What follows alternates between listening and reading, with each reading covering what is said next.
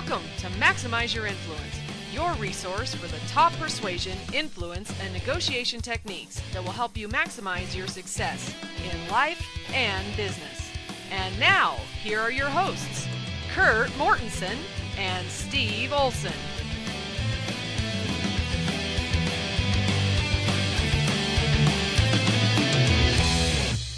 Welcome to episode 127 of Maximize Your Influence. I'm Steve Olson, and I've got Kurt Mortensen here with me, fresh off of his recent trip to San Francisco, California, which is always awesome for so many reasons. Great food, great scenery, lots of weirdos, uh, lots of cool architecture. How was the trip? Lots of weirdos. Now you're offending the weirdos, so we got that out of the way. Yeah, there is some strange people in San Francisco, so but if you live in San Francisco, everyone will admit to that. So I don't know if that's offensive or not. So I saw some strange people, met some strange people, met some good people, had some good food. I mean, you have to get your clam chowder and a sourdough bowl. I mean, that's just natural. You have to get your seafood. Uh-huh. And I always like to go either get the Chinese food or the Thai food. And it's interesting when you go to Chinatown, you're actually walking through the kitchen in some of these places before you can get a seat. And that's a whole other cultural experience. So good trip, good people, strange people, good food for the most part, and of course cold, always cold in California. Well, always cold in Northern California and San Francisco. Don't think you're going to get any beach time. Oh, you get that breeze coming off of the bay, but if you go over into the East Bay, like into Walnut Creek or something, it's hot. It is. I've lived in Sacramento for a while. And it's amazing how much hotter it is, and we start going more and more inland. It's just that temperature just cranks up, and then all of a sudden it could be 30, 40 degrees difference from Sacramento to yeah. San Francisco, and it's only an hour and a half, Two yeah, hours. it's not it's not too far, but I like San Francisco. It's a cool town, and there's this restaurant there I've been wanting to try. It called the Stinky Rose. You ever heard of that? well, we should talk about verbal packaging. I don't think that's the best name for a restaurant, but do tell. I have not been. I think they're just owning it because their specialty is cooking with garlic. So everything's oh, got a oh, bunch okay. of garlic in it, and so they just said, "Hey, we're going to lean into this and call it the Stinky Rose." So if listeners, if you've been to the Stinky Rose, send us an email. We want to get the culinary report, and next time one of us is out there, we'll be sure to go and, and give you our thoughts. But maximize your influence at gmail.com is the email address. We want to hear about the Stinky Rose in San Francisco. Is it really any good? Do tell. Yeah, that's an interesting name. Yeah, Stinky Rose. So you go to these places in Chinatown. I think I went to one with you, and I think we did go through the kitchen. I mean, is the health department just ignoring that, or I don't see how that's kosher. I don't either. It's a whole other culture over there. Maybe they consider it another country where they don't go in. Yeah.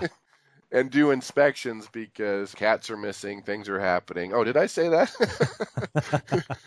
but it is. You're walking through the kitchen, they're chopping things up, or like it's almost like you're walking into someone's bedroom or something. You're like, am I allowed to be here? I'm feeling kind of awkward. I don't want to see my food prepared. well, if you take a right and go up the stairs, you're probably in the family's home that owns the restaurant. That's probably true in some of those places. But it was awesome food. It was really good. It was just getting used to that. And then, of course, one restaurant I went to is that, oh, well, if you want a drink, there's a liquor store across the street. If you want a soda, you got to go across the street and get it.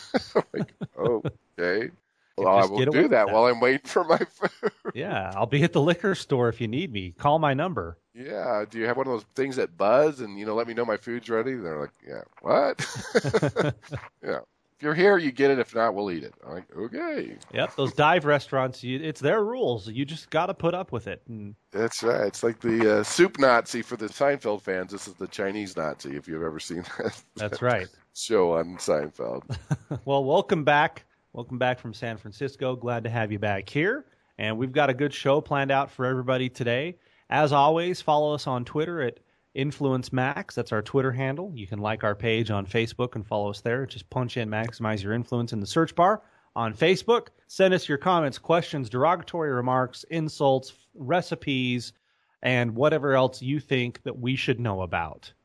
That always opens us up for something weird. We've, had the weird stuff before, but Maximize your influence at gmail.com is the address to get a hold of us at. And uh, also questions. We like questions. We like to hear about, hey, I talked to this prospect and they said this or they did that. If it's a good one, we'll answer it on the show for you, live and in person. So you can get some feedback from us there. We always like to get those kinds of emails from you. Yeah, and let me add this if you're feeling brave, send us one of your recordings of your phone calls. We might play a little clip. We'll analyze it for you. We won't name names but if you want to be brave and have a little critique go ahead and do that. We'd love to do that help other people out. Yeah, well, and we'll of course sanitize the call, take out any personal or company information. Nobody would have any way of knowing what that's going to look like. So yeah, if you're feeling really brave, bring it. Let's see what you got. Bring it on. Yeah, let's see what you got. So Kurt is so excited to push the Urkel button. Steve Urkel from the 90s sitcom Family Matters, who is kind of the crown prince of geekiness. I think mm-hmm. everybody would agree. And Kurt, we we always push that because his articles are so incredibly geeky from these journals that nobody has ever heard of. Kurt, which obscure journal are you referencing today? Well, this is Urkel, Steve's favorite, not mine. I think they know that. I think they know how you feel about Urkel. Well, this one's called Psychoanalyst Now. I mean, everyone, again, everyone has these. I don't know why you even talk about. It. You probably already read the oh, article. Oh yeah, yeah, yes. but we talk a lot about mindset and self persuasion, and this was really interesting by Dr. Gerald Schoenewolf about seven mental blocks to being rich. Kind of grabbed my attention, thought it was interesting. And there are mental blocks. About, there are mental blocks, and that's one of the first things I do when I train people who are on commission. And I tell you, look, study after study shows you earn what you feel you're worth. That causes a lot of conflict, a lot of mental conflict, but study after study after study shows this is to be true. Billionaires think like billionaires, millionaires think like millionaires, 50,000 a year people think like 50,000 a year people. It doesn't matter what your number is, that's where you're at. So let's go over a few of these and talk about them because it's always good to review. Hopefully, it is a review, and we review because a lot of the things we're not working on. And the first one he talks about, kind of mentioned, is belief, right? You've got to believe that you can become wealthy, that you can become successful. I've said it before that the universe will not reward you physically until you believe it mentally. You've got to see yourself there, whatever it is that you want with success and wealth, until you can visualize it's not going to matter. That's number one. Number two, that holds people back is the fear of failure, right? And that really puts the brakes on success. So fear of failure, fear of criticism, I'm going to add to that. All these fears really hold you back. And he adds another fear too, the fear of success, which I always thought is interesting, is why people are afraid of a nice car and a nice home. And it's not necessarily that, but the fear of maintaining it, the fear of what people are going to say about you, right? Because there's always the people that are going to beat you up for having more money than them. They're going to say rude things, so that's a legitimate fear. Then he goes into another one is bad habits, right? When you get the habit of living from paycheck to paycheck or habits of losing money or the habits of not working hard. All these little habits can really hurt because either habits are helping you or hurting you. So that could really hurt you. The next one he talks about, which is interesting, is ignorance, right? He talks about don't be lazy. You know, study those that are successful, study the stock market, study finances, and you just don't know what are wealthy people doing with their money. How do people become wealthy? Reading autobiographies, having a personal development program it's not just going to happen. If you want to be successful in your niche, you got to look at other people who are successful there, read the books, go to the seminars, listen to the podcast. How's that for a plug, right? You've got to learn. Then he his final one he talks about, he puts these in two different categories is attitude. Attitude towards money, attitude towards security. And attitude comes from your expectations. And so what is your attitude towards money, towards success, towards security? And it's interesting and important to understand. Like, for example, when you see someone in a successful home or driving a very nice car, it's interesting. A lot of people have negative and derogatory things to say about this person. They never even met them. Yeah. yeah. When you see a successful person, you got to say, good for you. I'm next. You have to remember, you cannot become what you resent.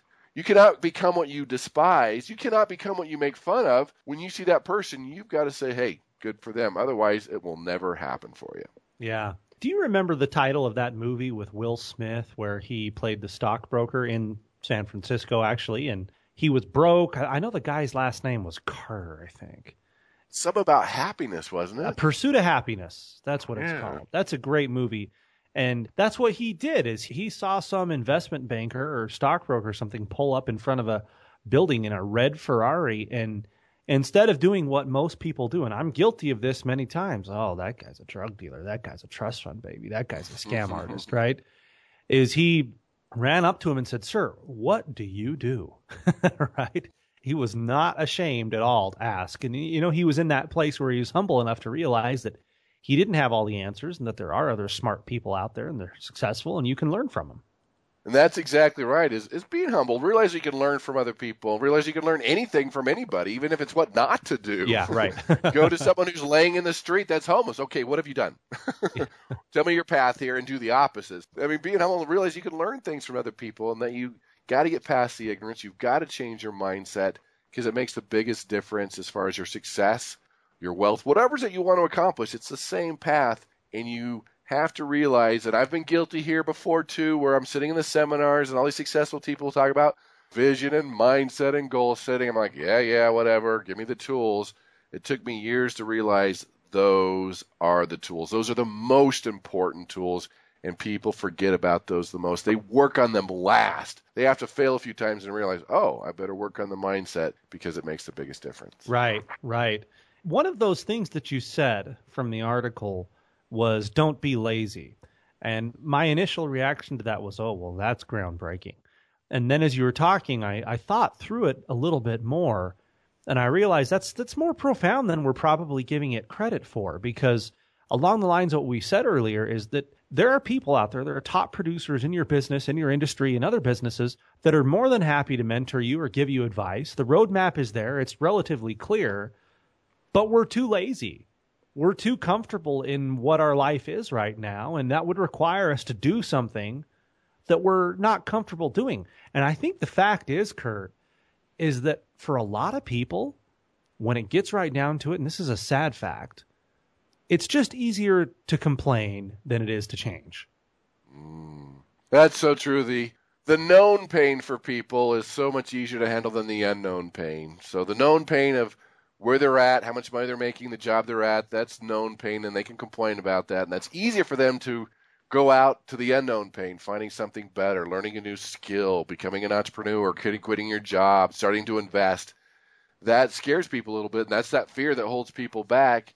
And but that is human nature. The complaining is so much easier to complain about the known pain than take that leap of faith to the unknown pain. Yeah, it's a subconscious trap. It's just the subconscious mind is holding you back because you know what to expect, and so you'll just put up with the pain and everything because the devil you know is better than the devil you don't. Although exactly. it's not really. But a profound quote from a very profound source, Master Shifu from Kung Fu Panda 3. Do I have kids or what? oh, yeah. Tell us your Kung Fu Panda uh, it's a good quote. It's a good okay. quote. Master Shifu said to Po in Kung Fu Panda, he said, If you only do what you can do, you will never become more than what you are. I'll give you that one. That one's pretty good. It's a good quote for from a crazy kid movie. I thought you know you, have got to do something that you can't do if you want to be more than what you are. It's pretty. Got to stretch yourself. I, I tell a lot of people when they start doing universitypersuasion.com for the first time or anything for the first time, say, let's be like exercising. If you haven't exercised in three months, the first time you exercise, uh, yeah, it'll hurt a little bit. But as you keep going and keep exercising, keep doing it, it starts to feel good. You start craving it, you start wanting it. You see the changes. But the first couple of times when you're feeling that stretch, doing something you haven't been doing that you're supposed to be doing, you're exactly right. There you go. There you go. So it wasn't a completely ridiculous quote. I could tell you were buckling up there. I was ready. I was ready. I'm like, oh man, that was pretty good. Darn it! oh, oh, my co-host has lost it. He's he's quoting cartoons. Yeah. Hey, you know that wouldn't be the worst thing we've done on the show, though. We no, we insult true. people all the time. We offend the Kung Fu Panda listeners or watchers, I guess we'll call them. Yeah. Viewers. Viewers. Yeah, it's people okay. with kids. Uh, it was actually a pretty funny movie. So, all right, let's move on. Let's move on to something that we came to talk about today before we get on a Kung Fu Panda tangent. Leadership, our second of a four part series that we're going to be doing on the four components of leadership. If you're a persuader, your prospects need somebody to follow. They need somebody to take charge and, and show them what their options are and help them make some decisions. If you're a leader, if you're running a business or you're some kind of a sales team leader or project manager or something, you've got to have some qualities about you that make you a good leader. And that's what we're devoting the this show, the last one, and the next couple of towards. And today we're getting into the second portion of that, which has to do with what your core inner qualities are, what's inside of you as a leader, because that's going to come out and that's going to influence people. Kurt, what are some of the top inner qualities, the top core qualities of good leaders or bad leaders? You know, as we talk about these core qualities, we're talking about the mindset, and it comes back to if you can't lead yourself, you can't lead other people. I mean, that's what we're really talking about here. And so we have to really look at your core inner qualities because it comes through as a leader, as a persuader, as a salesperson. It doesn't matter. And so, one I'm going to put out there, which is surprising to a lot of people, that really helps you is your competence. And how are you perceived? Because when you feel competent, when you know what you're able to accomplish, when you know you can serve and help the other person, when you know you're up to speed in the business and the product, the service, what you're talking about, it does something to your psyche, to your mindset, and it comes across. Not only does it increase your confidence, but you have that confidence that you're able to help that person, to serve that person. It's this is your your expertise. You've spent a lifetime learning your subject, your personal development. This commands respect in the other person. And what also it does is just your mindset. You different. You walk different. You act different. You know that you're the expert. You know you can solve their problem. You know you're one of the best at what you do.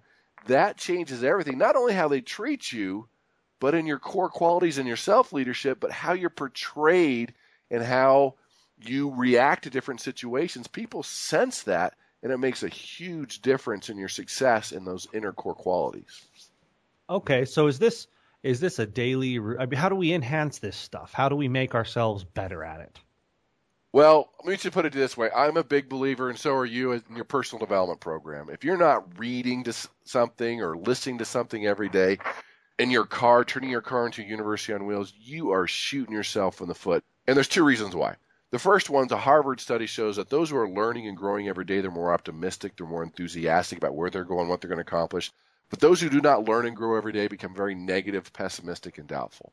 So it does something to your psyche those inner core qualities, number one. Number two, every challenge, every obstacle you're going to face in business and in life, someone's already faced it, overcome it, and has written a book about it, has a podcast about it, has a seminar about it.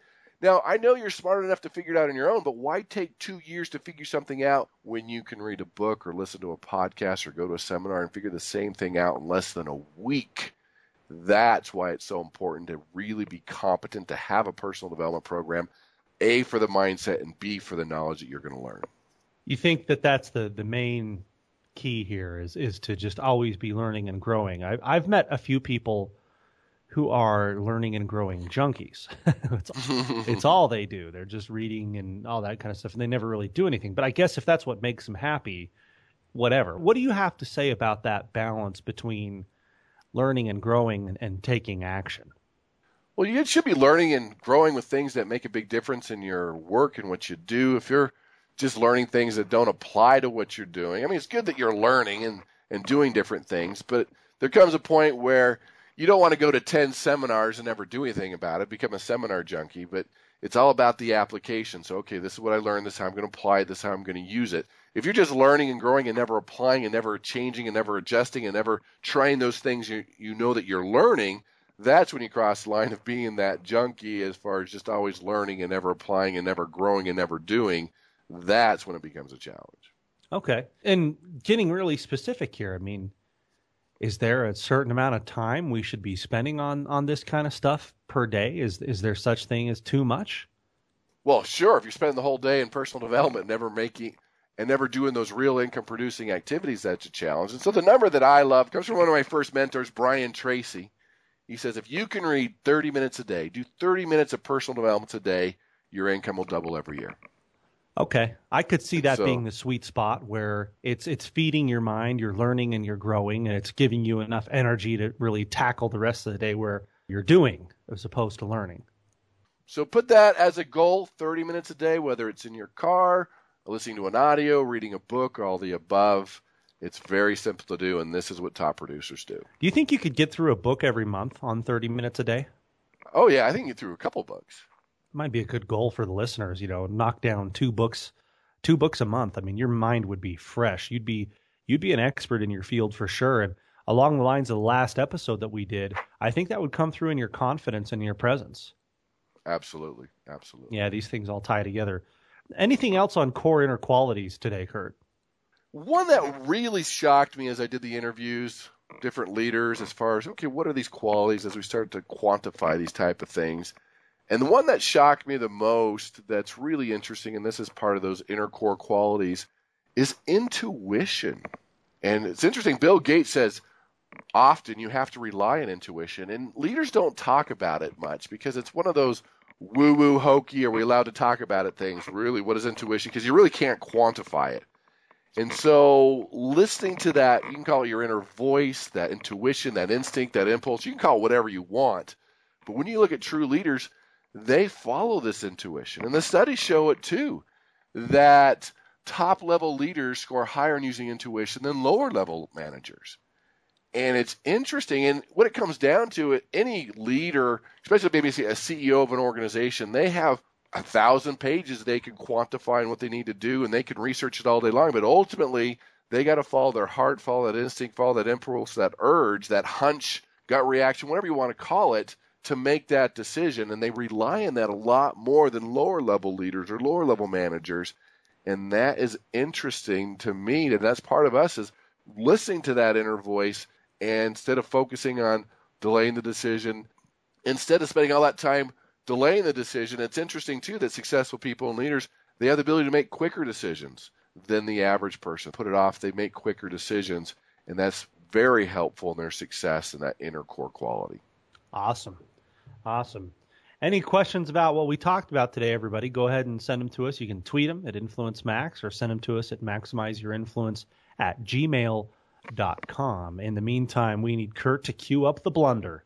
Oh, Homer, go for the blunder. Don't, don't, don't. You were telling us last week that you went to the boat show, and I guess somebody there needs to get fired. they do. Very old school. And listeners probably know if you're a longtime listeners that, yeah, cars would do nothing for me, but wow, you put a nice boat in front of me. It was interesting to see the new features. And one of the most interesting things, it's not the blunder, but these boats, these brand new boats have gaping holes in the side of their holes. We're talking one foot by five inches, these huge holes in the side of a boat. And common sense would be, I don't want a hole in the side of my boat. but they're using it for wake surfing where they can suck in a thousand pounds of water in a couple seconds. Right? Really? these big old holes. So that's a brand new thing that I saw. So we're looking around. I love looking at boats, different things, different features, and we were looking at this one. It was a beautiful looking boat. And one thing I have not liked over the past couple of years is everything's going to glitter on these boats. Oh on the no! outside. Stop I'm it! like, no, I'm serious. Almost seventy percent of these boats have these glitter paint that glitters in the sunshine, and that's I'm not a fan of that. I didn't like it at all. I'm like, really? Do I want glitter? But someone's buying it. Something's happening. I don't know who decided that glitter was the thing that was in, but Stop they're all buying it, everyone. Knock it off. no more glitter. And I don't know if you can really repaint a boat. uh, I would say no on a on at least a, maybe a wakeboarding type boat. Yeah. So we're talking to this person. I mean, this boat was perfect. It was beautiful. It was nice, but it had red glitter on the outside. I'm like, really? And he kept going. You like this boat? I'm like, yeah, it's a nice boat. And he kept talking about it. I'm like, yeah, I'm not not a fan of the the color. He's like, oh, look over here. Let's look at this one. Showed me another one, and we kept going and kept pushing, and and it was all they were all glitter boats, all glitter boats. And the blunder is this: is that he assumed all these different things. He never asked, well, what's the perfect color look, look like to you? What color would you like? He assumed that it was the just the standard color. To me, it was the glitter. He never asked. He never found out. He kept pushing me different styles, different types of glitter. Well, there's black glitter and there's red glitter. He never spent the time to really find out what does the perfect boat look like to you. What are the colors are you looking for? He just went to the next one, went to the next one, went to the next one, assuming data dumping, vomiting all these features and benefits. And all the features were fine, but to me it was just a hold up and it just didn't feel right to have a boat that was glitterized. There's your word for the day that was glitterized. I just couldn't get myself to do it. So probably a better way for him to do this is to say, "Hey, we've got a lot of different options here. Is there anything in particular that you really want or you don't want in a boat?" If he would have said that to you, would, would you have said no glitter? I would. I would have said all the. Fe- First of all, he would have found out the exact size and type of boat because you can go from Yeah. 20 passengers to 11 passengers. A lot of different options there. Do you want the the outside tanks that suck in the water for wakeboarding and wake surfing? But even at just at that one point where I said, "Yeah, I'm not a fan of the color," he didn't know if that was the interior, the exterior, the seats. He didn't know any of those things. He just assumed and went to the next one, went to the next one. I said, "Well, what what about this color you don't like? Or what is the perfect color for you? What exactly are you looking for? Just to find more information, he didn't do. He just needed to ask a few more questions, and he just got stuck in a downward spiral because he was just going from here to here to here, never asking any questions. Uh, and he's homered. He's the blunder. He's homered. Blunder for you. and he doesn't even know. Doesn't even know, and he loses the boat sale. He loses the boat sale. Wow. Wow, over glitter. Over glitter. I haven't Yeah. been in a few years. I'm very disappointed to hear about the glitter. I know. It also reminds me I was talking to a student who loved red Audis. And she drove a red Audi for 200,000 miles plus. I mean, that was her thing. She was excited about it. And so she was just going to replace it with another red Audi. And she went to the Audi dealership and, and they didn't ask any questions. It was very similar to what we just talked about. And they said, well, here's a white one, here's a black one. And it had to be red. It needed to be red. That's what she wanted was red. Well, about this. And, and she would have waited two months for them to order a red one, but they never asked. They kept pushing her. They pushed her. So she finally left and went to a Ford dealership and bought a different, similar, but it was a red car. That is what she wanted. And they lost the business because they didn't ask the question. Wow. If the Audi CEO hears about this, that somebody ended up at a Ford dealership, I know. he, wow. Wow. Exactly. And she was happy with the Ford and doing that, but she just wanted it red. That was her thing. It had to be a red, and they were doing everything to sell everything and pushing and pushing and pushing, repelling and repelling. And they said, Well, what exactly are you looking for? I want a red one. Well, we can order that. It'll be here in two weeks. It would have been a done deal. She was in no hurry. I don't pretend to be the best salesperson in the world, but when I have a new client come to me, I always just say, "What's going on?" just big, open ended, and I let them just go. Right? Exactly. Yeah. And that's it. Again, we've talked about before is that great influential people, top persuaders, ask three times more questions than the average ones. Well, there you have it, everybody. Great show today, Kurt. We appreciate all the the information covered on leadership. We're going to be back next week for episode 128, where we're going to continue drilling down on this some more. And we look forward to having you on next week's episode. Talk to you then. Take care and persuade with power.